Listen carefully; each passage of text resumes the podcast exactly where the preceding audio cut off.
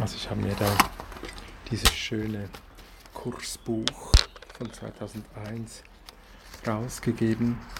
Band 1, 1965 bis 1967. Ich glaube, das ist äh, 1 bis 8 ist hier drin. 1 bis 10, Kursbuch 1 bis 10.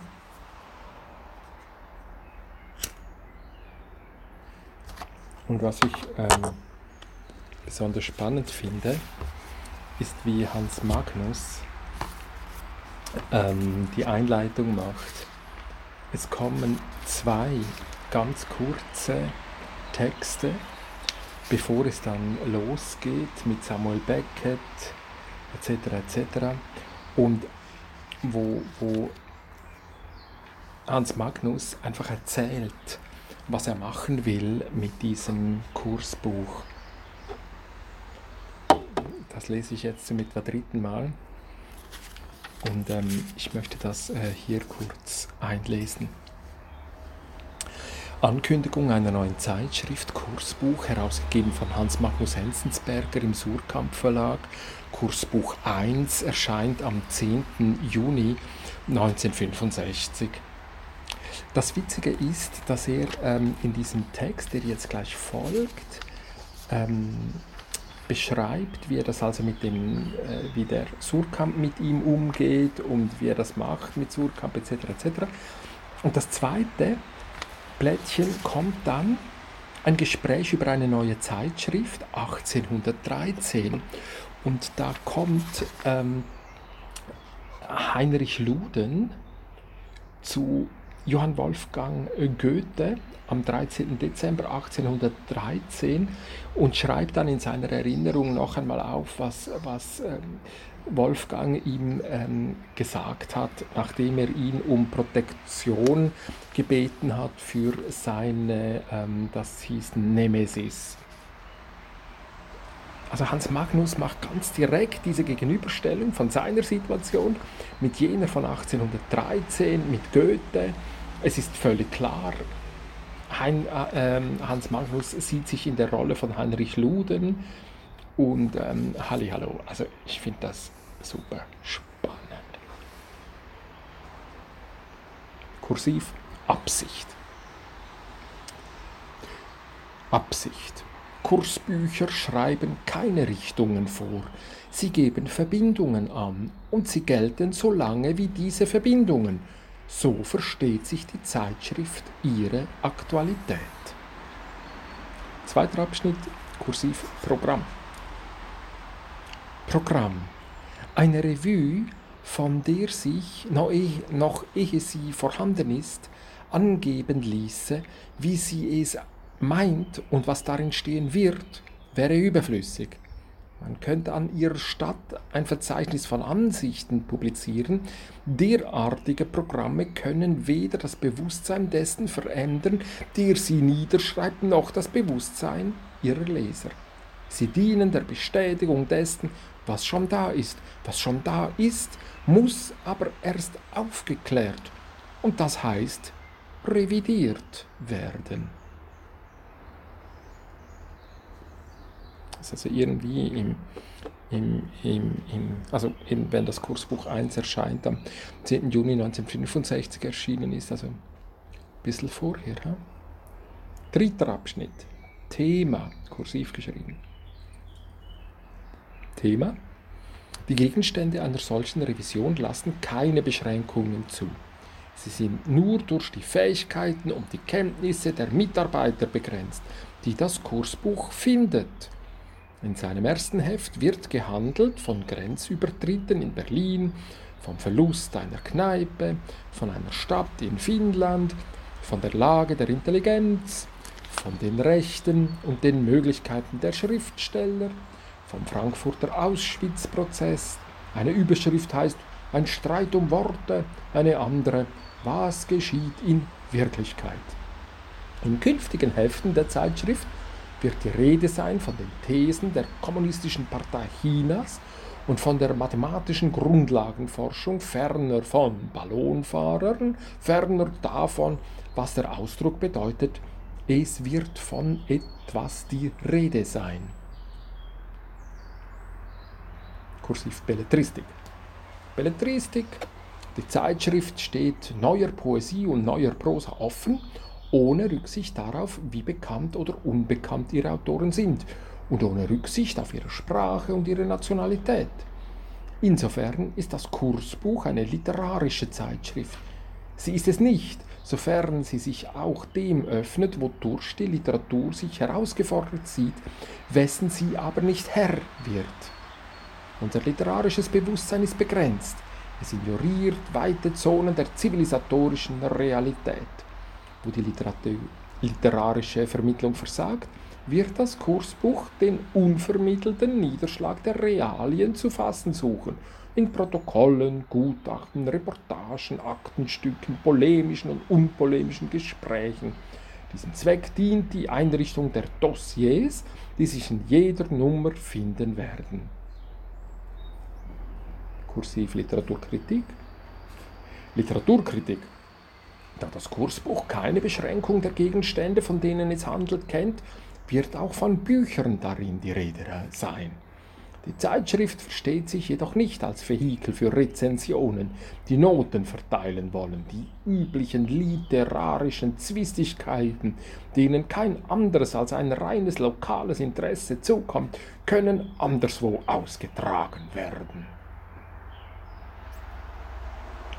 Kursiv Vorabdruck. Vorabdruck von der üblichen Praxis, Auszüge aus Büchern, die kurz vor dem Erscheinen stehen, in Zeitschriften zu publizieren, wird das Kursbuch nach Möglichkeit keinen Gebrauch machen. Kursiv Verlag und Erscheinungsweise. Verlag und Erscheinungsweise. Die neue Zeitschrift wird vom Surkamp Verlag getragen. Für den Inhalt ist der Herausgeber verantwortlich. Das Kursbuch ist ein Aperiodikum. Es erscheint, wenn Schriften vorliegen, deren Publikation sinnvoll scheint.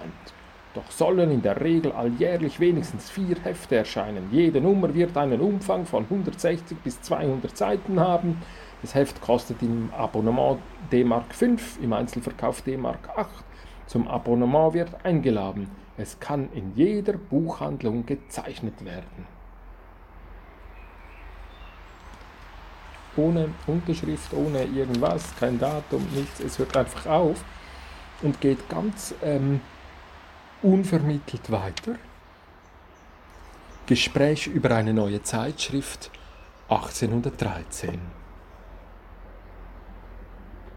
Haben Sie denn schon mit Ihrem Verleger abgeschlossen und steht Ihr Entschluss unwiderruflich fest?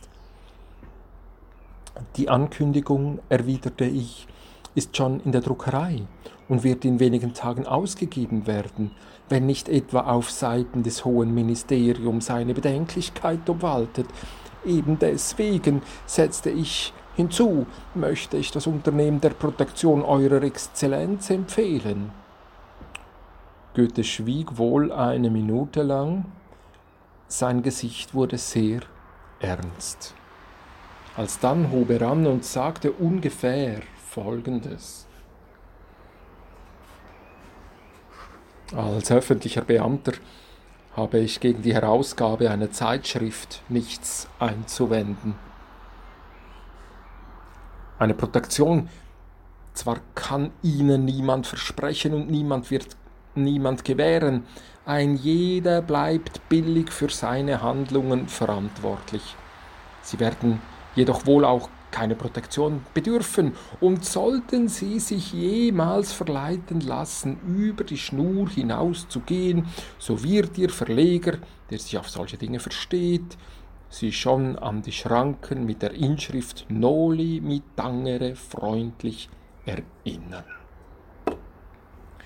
Noli mit Tangere ist übrigens eine mh, mm, Sache, wo Jesus gerade, also jetzt als Christus, Jesus Christus auferstanden ist von den Toten und als erste der Maria Magdalena, ähm, ja, eine Dirne, ähm, begegnet und, und, äh, und sich dann eben nicht, berühre mich nicht, noli mit danger. Ich sollte vielleicht nicht kommentieren, aber es fällt mir sehr schwer. Wunderschöner erster Abschnitt. Und das macht er jetzt noch deutlicher. Hätten Sie mich aber, ehe Sie sich verbindlich gemacht haben, vertraulich um meine Meinung gefragt, so würde ich Ihnen gewiss das ganze Unternehmen wieder raten und Sie aufgefordert haben, bei Ihren gelehrten geschichtlichen Arbeiten zu bleiben, die Welt ihren Gang gehen zu lassen und sich nicht in die Zwiste der Könige zu mischen, in welchen doch niemals auf ihre und meine Stimme gehört werden wird.